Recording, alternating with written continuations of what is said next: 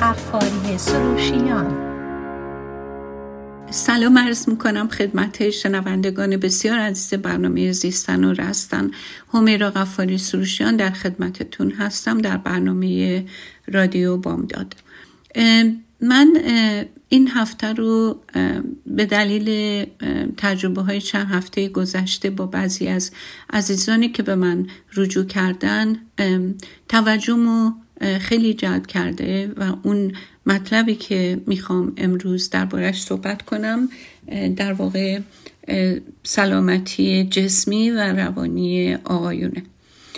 قبل از اینکه موضوع صحبت رو شروع کنم باید به این مطلب اشاره و تاکید بکنم که افراد خانواده هر کدوم مثل عضوی از اعضای بدن هستند اگر یکی از این اعضا از تعادل و سلامت بیرون بیاد بقیه اعضای بدن هم از سر سوءش رو خواهند دید.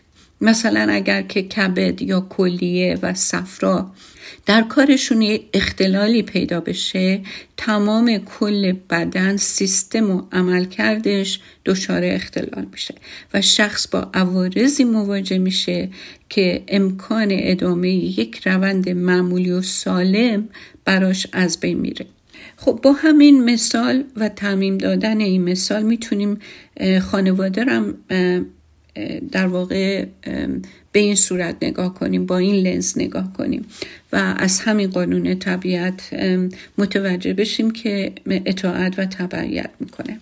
متاسفانه من بر حسب کاری که دارم کم کم دارم به این نتیجه می‌رسم که آقایون متوجه این فاکتور و اصل مهم نیستند و به میزان بسیار بالایی دیده میشه که هیچ توجهی به سلامت جسم و روانشون ندارن. با اینکه شواهد و اثرات سوء این عدم تعادل در همه ابعاد خانواده گاهن به چشم می‌خوره ولی ارتباطش برای اونها نه تنها واضح و روشن نیست بلکه به کلی مبهم و بی ربط به نظر میاد. من اینجا باید یادآوری بکنم که همونطور که امیدوارم بدونین من پزشک داخلی یا متخصص تغذیه یا مربی ورزش نیستم ولی به عنوان یک روان درمانگر به اهمیت تغذیه صحیح به مراقبت های درست پزشکی برای پیشگیری از بروز بیماری ها خیلی معتقدم. از نظر تخصص کاری خودم هم می‌دونم که همه این فاکتورها در سلامت روان شخص تاثیر بسیار زیادی می‌ذاره و سلامت روان داشتن هم باعث ایجاد روابط سالم داشتن با دیگران میشه. هیچکس نمی‌تونه ادعا بکنه که فرد راضی و خوشحالیه. اگر چنانچه روابطش با اطرافیان و نزدیکانش همیشه دچار زد و خورد و خسم و کینه و چالشه. این برنامه برای کسایی که میل دارن از خودشون و سلامتشون مراقبت کنن ولی نمی‌دونن که چگونه قدم ها رو بردارن که سلامت رو در خودشون تضمین کنن یا به خودشون برگردونن. یکی از بهترین و اولین قدم ها رجوع به پزشک برای انجام آزمایشات و معاینات سالانه. و اینکه آیا هورمون های بدن قدرت بدن به میزان سالم و عادی دارن عمل می‌کنن و یا خیر. مثلا اگه کسی احساس استراب داره ممکنه علتش بیتعادلی در کار قده تیرویدش باشه. نمی‌دونم شما اسم این دکتر رو حتما همه شنیدین دکتر آز رو می‌شناسین یا نه؟ این دکتر تو برنامه های تلویزیونیش و مقالاتی که نوشته اشاره به یه متافور یا استعاره خیلی جالبی کرده و اونم اینه که هر کدوم از هورمونای بدن ما رو تشبیه کرده به یک ساز موسیقی که دارن در یک کنسرت بزرگ شرکت می‌کنن و مینوازن. هر کدوم دارن ساز خودشونو می‌زنن ولی در کل یک مجموعه کامل و بینقصی رو به صورت کنسرت عرضه می‌کنن. تا اینکه یه دفعه یکی از این سازها آتاف چون میشه یعنی از نوت خارج میشه و تمام ملودی رو و تمام کار جمعی رو در این کنسرت به هم میریزه. حالا این اشاره به این داره که مثلا قده تیروئید تنظیم می‌کنه که چقدر بدن کالری بسوزونه. کمکاریش یا پرکاری این قده در بدن باعث اضافه وزن یا کم وزنی میشه عوارض بیشتر و خیلی مهمتر دیگه ای هم داره مثل افسردگی، استراب، خستگی و عوارض دیگه. یا اینکه قده آلدوسترین میزان آب و سودیوم بدن رو تنظیم می‌کنه و در تعادل نگه میداره. حالا یک آدم سالم از جهت تغذیه و ورزش به برقرار ماندن این تعادل ها باید کمک کنه. وقتی اینها ترشحشون به موقع و به اندازه باشه و بدن رو در تعادل نگه داره. یا اینکه مثلا هورمون کورتیزول که همون هورمون استرس هستش. وقتی به میزان لازم و کافی وجود داشته باشه یک دوز انرژی به بدن میده که آدم بتونه از پس کارهای زندگیش بر بیاد.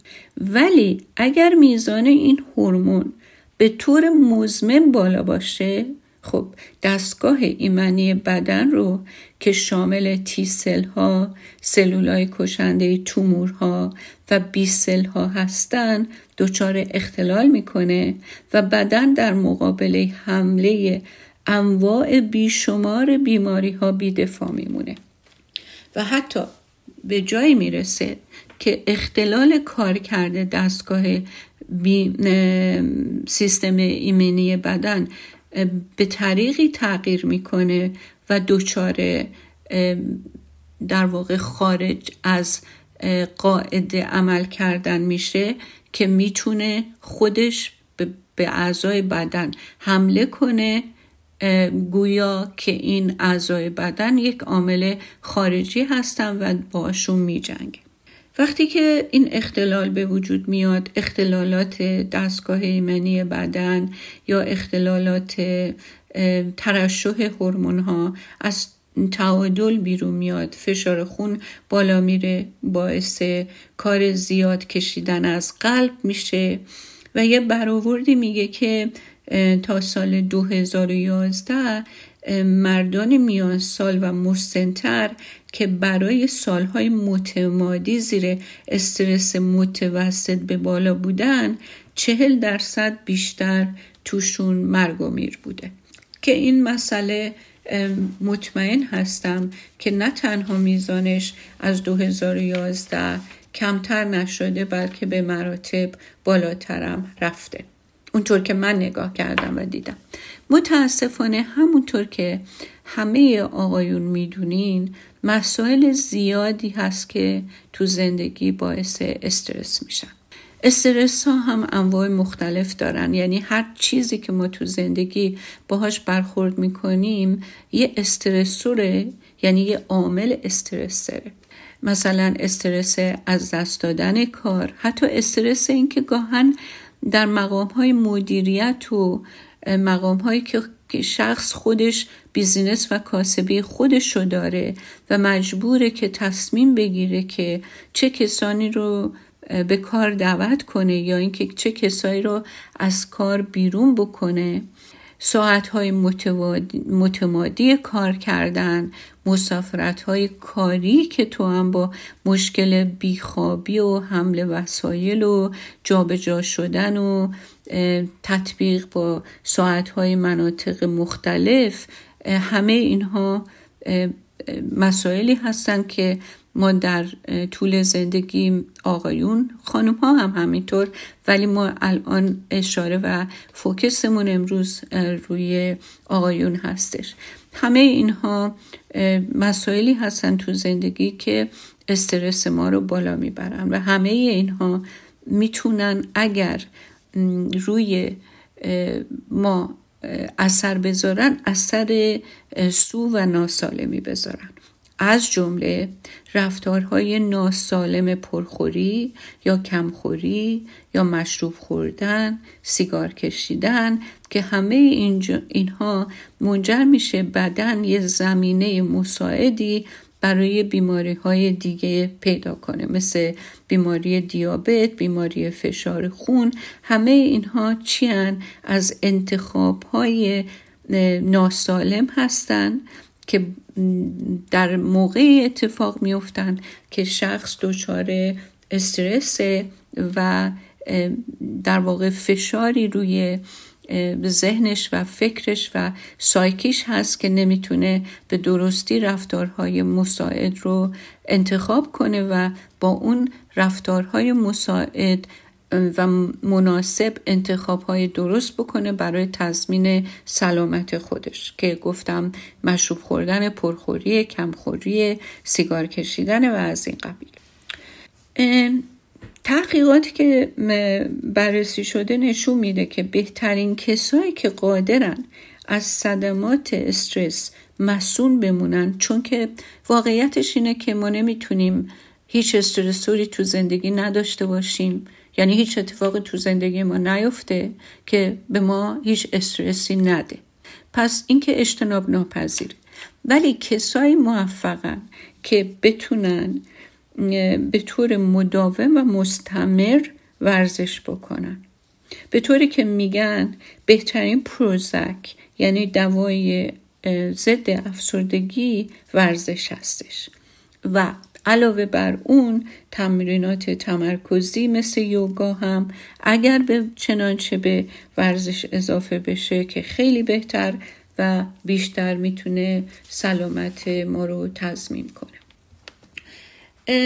وقتی که به آمار و ارقام تحقیقاتی که انجام شده نگاه می‌کنید می‌بینید که حدودا بیشتر از 6 میلیون مرد تو خود این امریکا در سال از عوارض افسردگی در رنج هستن. این سرشماری هم خیلی دقیق انجام شده. در مرکز علمی سلامت روان انجام شده. خیلی ها از آقایون اصلا میل ندارن راجع به احساس افسردگی کلمه به زبون بیارن چه برسه به این که بخوام برن کمک بگیرن. خیلی به ندرت اتفاق میفته مردی بره دکتر و بگه که آقای دکتر من افسرده هستم. به نظر من این دکتره که وظیفه داره از مریضش که برای چکاپ سالانه میره و به انگیزه چکاپ فیزیکی میره خودش سوال بکنه که حال مریض چطوره؟ آیا تو تمرکز کردن بر روی یه مسئله اشکال داره؟ آیا که علایق همیشگیش دچار دستخوش و تغییر شده؟ و آیا خوابش تغییر کرده خوردن یا نخوردنش دچار تغییر شده یا نه. در واقع این دکتری که باید پیگیر باشه تا بتونه مریض رو به حرف بیاره. یک چکاپ کامل و درست باید کمک کنه تا مریض بتونه ناگفته هاشو با دکترش در میون بذاره. و اینجا هم باید به این اشاره بکنم که ما همه احساسات مختلف داریم غمگین میشیم خوشحال میشیم ترس پیدا می‌کنیم عصبانی میشیم دچار نگرانی میشیم. ولی هیچ کدوم اینا دووم نداره.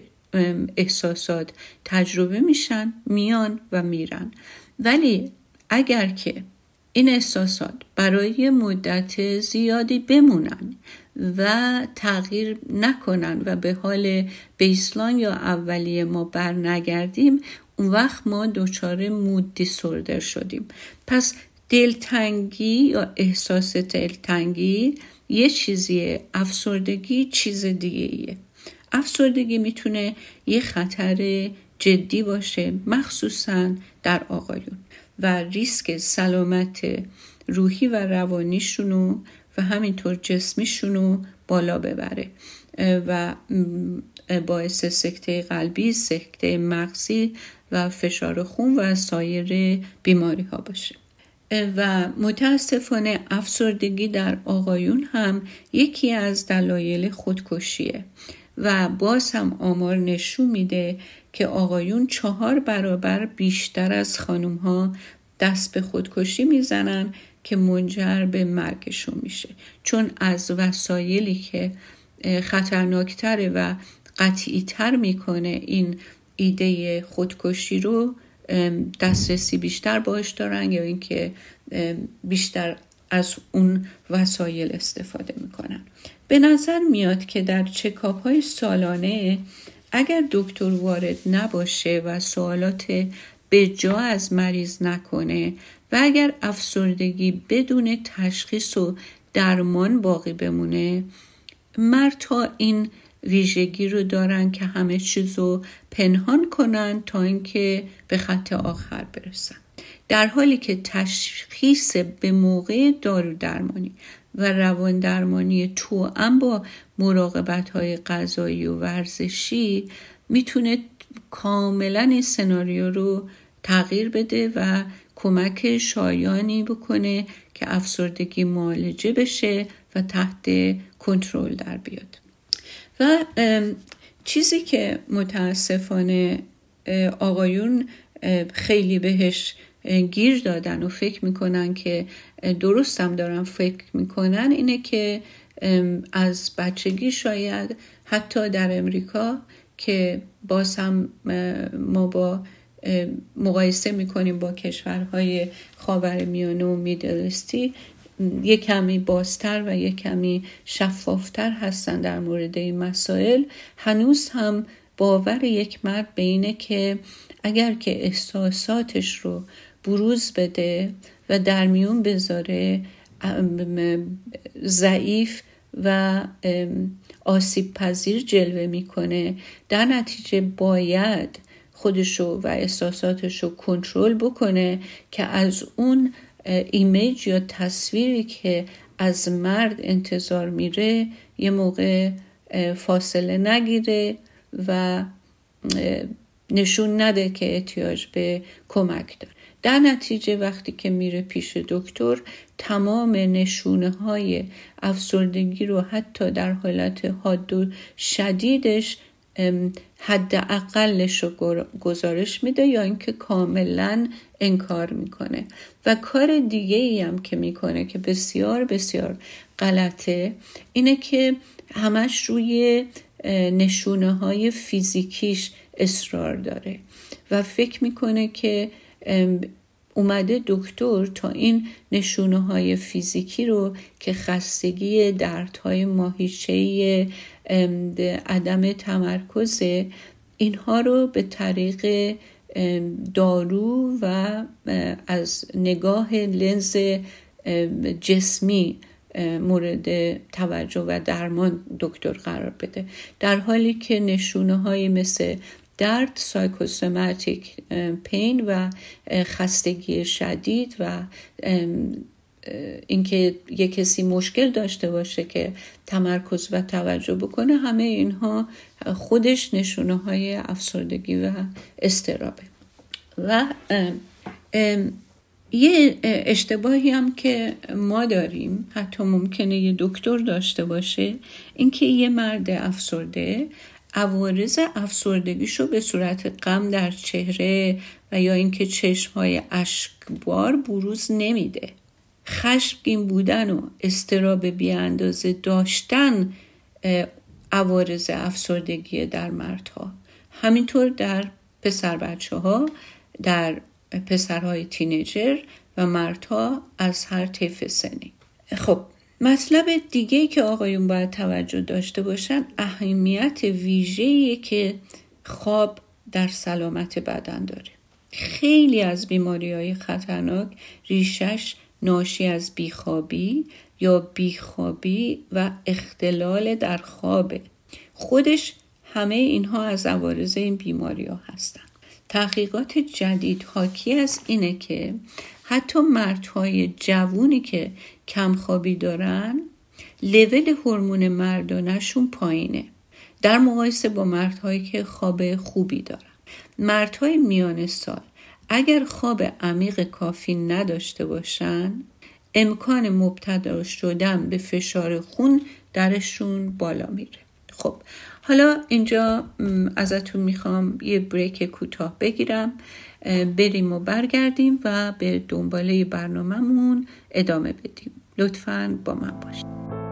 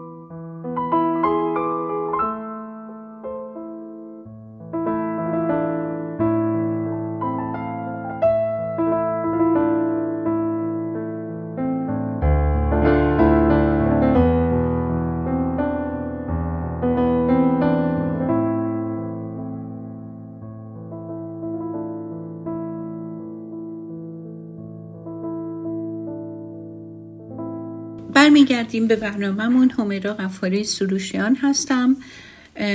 در برنامه زیستن و رستن در خدمتتون و موضوع صحبت امروز درباره سلامت جسمی و روح و روان آقایون.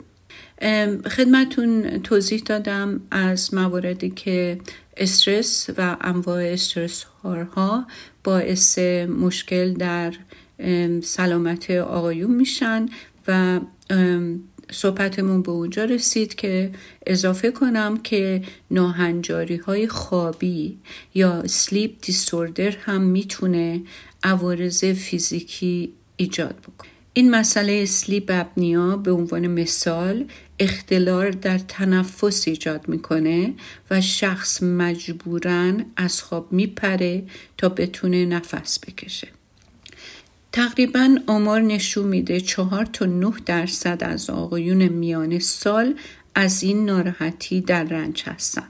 این تعداد تقریبا دو برابر میزان در خانم ها هستش. 90 درصد مواقع این بیماری شناسایی نمیشه در حالی که سلیپ اپنیا خطر ابتلا به بیماری های قلبی و سکته و فشار خون رو بالا می‌بره و همینطور باعث تصادفات ماشین میشه.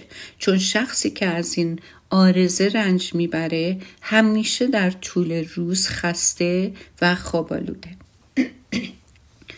بعضی موقع ها ترک عادت های غلط می‌تونه به درمان آدم کمک شایانی بکنه. مثلا سر ساعت خوابیدن و بیدار شدن. روزانه ورزش کردن در ساعت اولیه روز. اجتناب از خوردن قهوه در ساعت بعد از نهار تا موقع شام.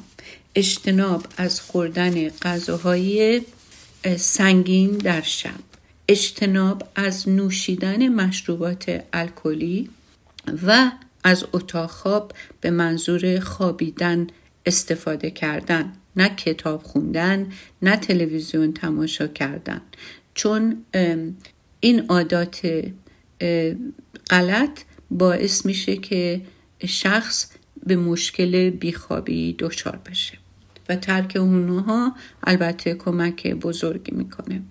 مسئله مشروب خوردن هم یه توضیح خیلی کوتاه بدم که مشروب دیپرسنت یعنی اول که مشروب خورده میشه حال آدم رو جا میاره یه کمی آدم رو شنگول می‌کنه ولی بعد که اثرات مشروب در بدن کم کم تخفیف پیدا می‌کنه انسان رو دچار حالت افسردگی می‌کنه و خواب رو به هم می‌زنه. یعنی وقتی که کسی مشروب می‌خوره ممکنه اولش دیگه بیفته و مشروب باعث خوابش بشه ولی در واقع اختلال در خواب به وجود میاره. خب اگر که با رعایت این دیسیپلین ها و برنامه هنوز هم مشکل بیخوابی حل نشه اون وقته که باید به دکتر رجوع بشه. برای بیخوابی های مزمن دکتر گاهن شخص رو رجوع میده به روان درمانگر. حالا اگر خاطرتون باشه تو قسمت اول اشاره کردم که بیشتر مواقع نشانه های افسردگی در مردها اون چی که ما به نام افسردگی می‌شناسیم و تشخیص میدیم نیستم بلکه بیشتر مواقع ما با خشم های غیر قابل کنترل و نگرانی های غیر قابل توضیح روبرو میشیم. چون راستش خشم یک احساسیه که وقتی تجربه میشه تمام احساسات دیگر رو تحت شعا قرار میده. یه آدم که عصبانیه فقط احساس خشمش در واقع تشخیص میده شخص احساس خشمش رو بیشتر از هر حس دیگه ای تشخیص میده. از حس ترسش بیشتر تشخیص میده. از حس آزردگیش بیشتر تشخیص میده. برای اینکه این شخص بتونه عصبانیتش رو کنترل کنه لازمه که با سایر احساساتش هم آشنا بشه در لحظه عصبانیت. در واقع خشم همیشه سرپوش بقیه احساساته. به قدری احساس قویه که روی سایر احساسات سایه میندازه و اونها رو غیر قابل دید می‌کنه. مجسم کنید خشمتون رو که مثل یک لحافی روی بقیه احساساتتون رو بپوشونه. شما نمی‌دونین اون زیر چیه. مگر اینکه این پتو رو کنار بزنین. وقتی یه چیزی خشم شما رو برمیانگیزه معمولا معمولا احساسات دیگری رو هم در شما برانگیخته. مثلا یه ماشینی با سرعت از کنار شما که پیاده این میگذره و خیلی امکان اینو داشته که به شما بزنه و پرتتون کنه. علاوه بر احساس خشم شما حتما احساس ترسم دارین ولی خشم خودش رو بیشتر و شفافتر از ترس نشون میده. یا اینکه مثلا معلم ازتون جلوی همه انتقاد کرده احساس خشمی که به شما دست داده جلوی احساس شرم و خجالت و عدم اعتماد به نفس شما رو پوشونده. برای همین وقتی شما با احساس خشم مواجه میشین اولا اونو تشخیص بدین آیدنتیفای کنین. چجوری بگین من عصبانیم و در ضمن مثلا احساس حقارت هم دارم می‌کنم. اونو به زبون بیارین.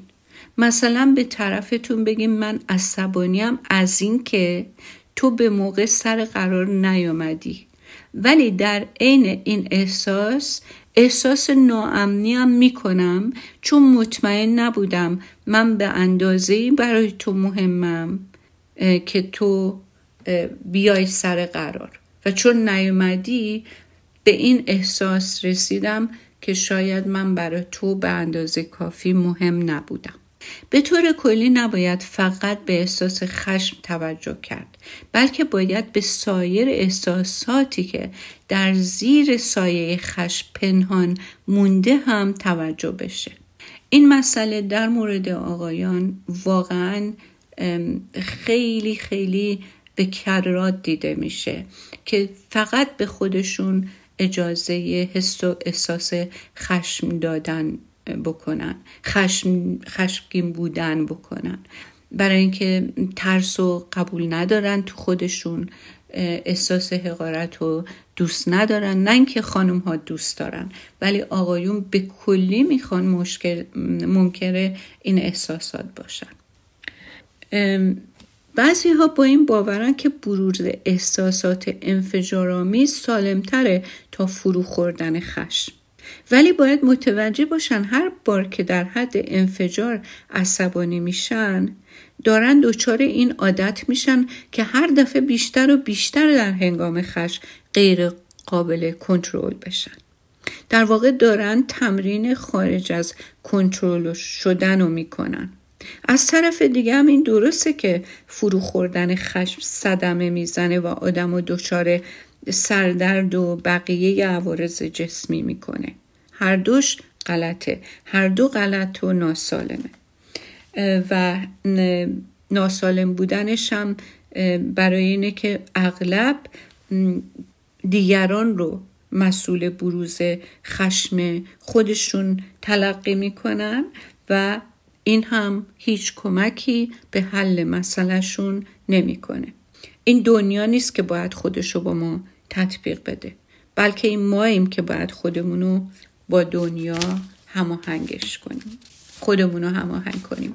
خیلی از مسائل در زندگی ما می‌تونه اتفاق بیفته که باعث تجربه احساس خشم در ما میشه. ولی یه موقع هست که بعضی به دلیل احساسات عمیق درونی که انکار می‌کنن جزء شخصیت وجودیشون شده که احساس خشم داشته باشن و اونو بروز بدن. این افراد معمولا افکاری دارن که نشونه ای داره از احساس شرم درونی. مثلا این که شخص به خودش میگه من خوب نیستم یا من به اندازه کافی خوب نیستم یا من دوست داشتنی نیستم احساس تعلق به چیزی نمی‌تونم بکنم وجود من بی سمره خب اثری که این جور افکار روی اعمال آدم می‌ذاره اینه که شخص می‌خواد از همه چیز و همه کس فرار کنه. صورتشو با دستاش بپوشونه که دیده نشه. معمولا سرشو پایین میندازه مثل یه آدم مفعول و فلج و بی تصمیم رفتار می‌کنه. هر وقت اتفاقی در بیون بیفته که این احساس شرم رو تریگر کنه شخص دچار خشم غیرقابل کنترل و مخرب میشه. اگر که فرد متوجه باشه که بعضی از خشماش علتهای درونی و شخصی داره و اونها را از تاریکی بیرون بیاره و باهاشون روبرو بشه و دربارهشون حرف بزنه بهتر می‌تونه باهاشون مقابله و در نهایت خشمهای ناشی از شرم رو در خودش تخفیف بده. اگر متوجه باشیم ما صحبت کردیم درباره سلامت آقایون عوارض و نشونه های افسردگی در آقایون. بعد هم صحبتمون راجع به بعضی نشانه های افسردگی بود که گفتیم به صورت خشم های شدید و نه به صورت غمگین بودن خودشونو بروز میدن. حالا وقتی فردی از افراد خانواده چه مرد یا زن دچار عوارض جسمی و روانی باشن به خصوص. روانی مسئلهشون فقط خلاصه به خودشون نمیشه بلکه تمام افراد به دلیل روابط نزدیکی که با هم دارن متأثر از حال روز همدیگه میشن. مثلا وقتی پدری همیشه با طرز صحبت کردنش ابراز عقایدش انتقادهای دائمش منفی بافیش انرژی روحی روانی خانواده رو پایین میاره.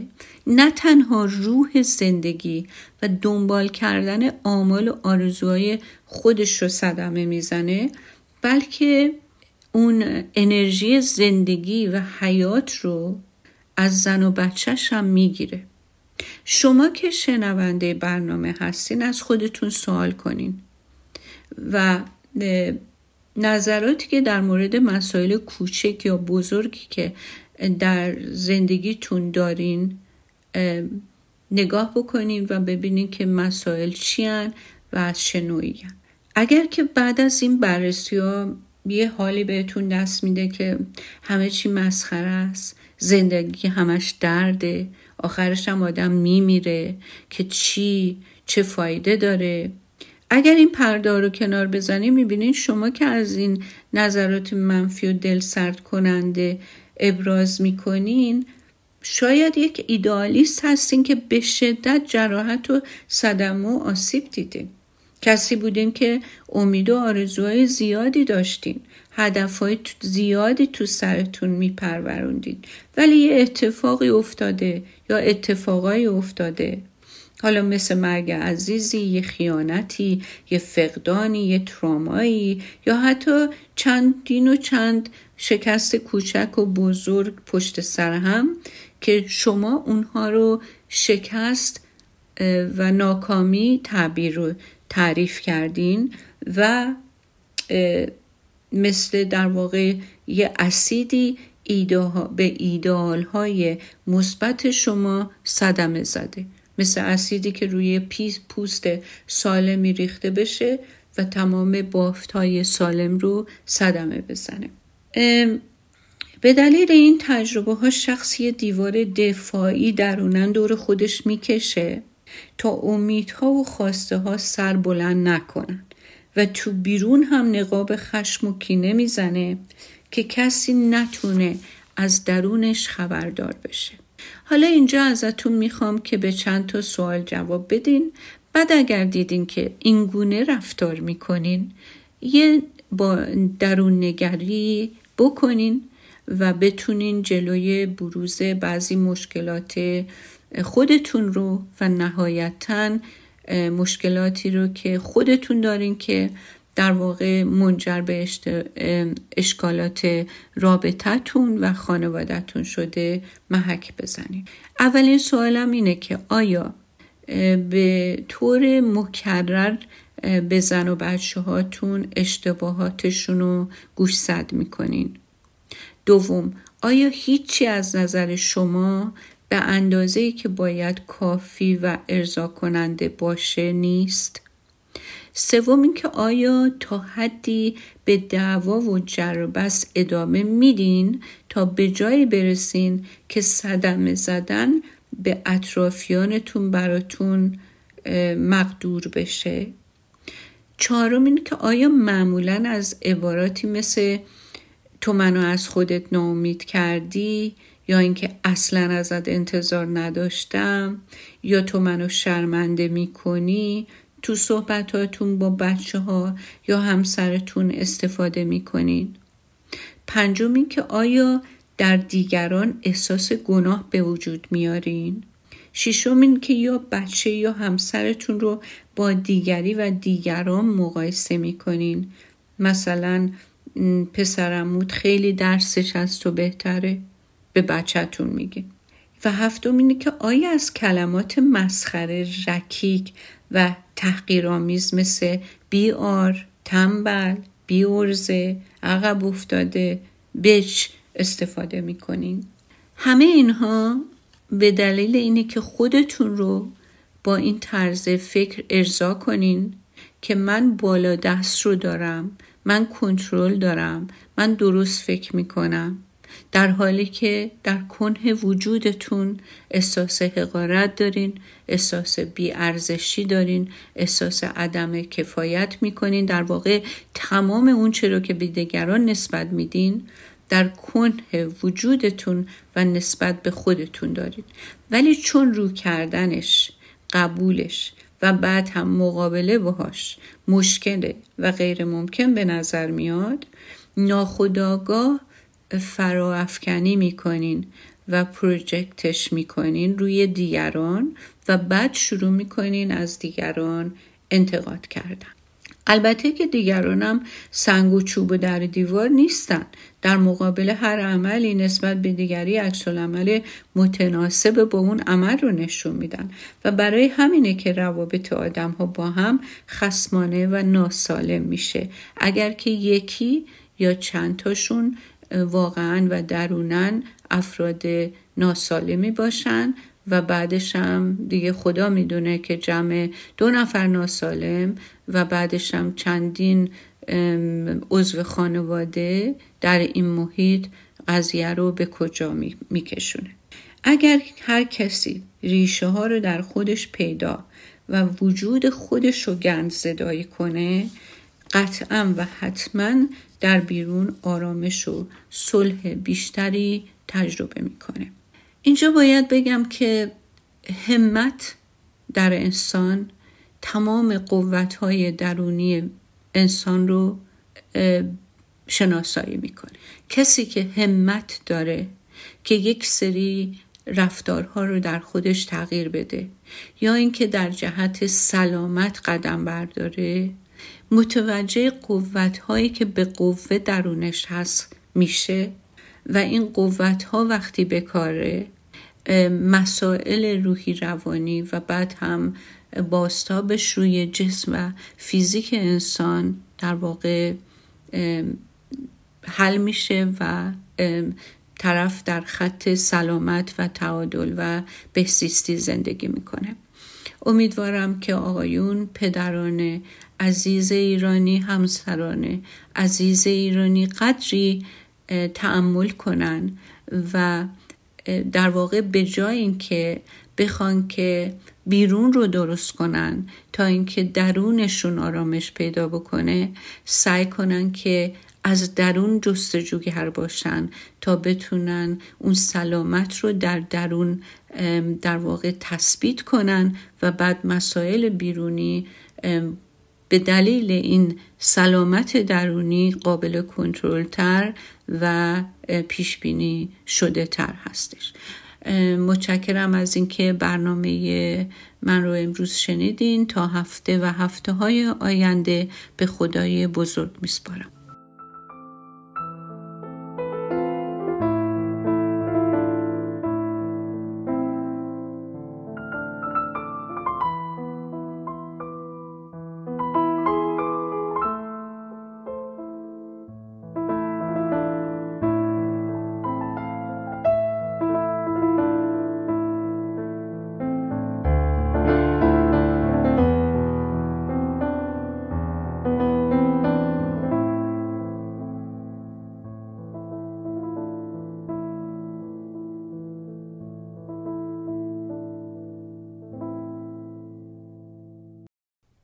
رادیو بامداد صدای ما و شما با زبانی آشنا.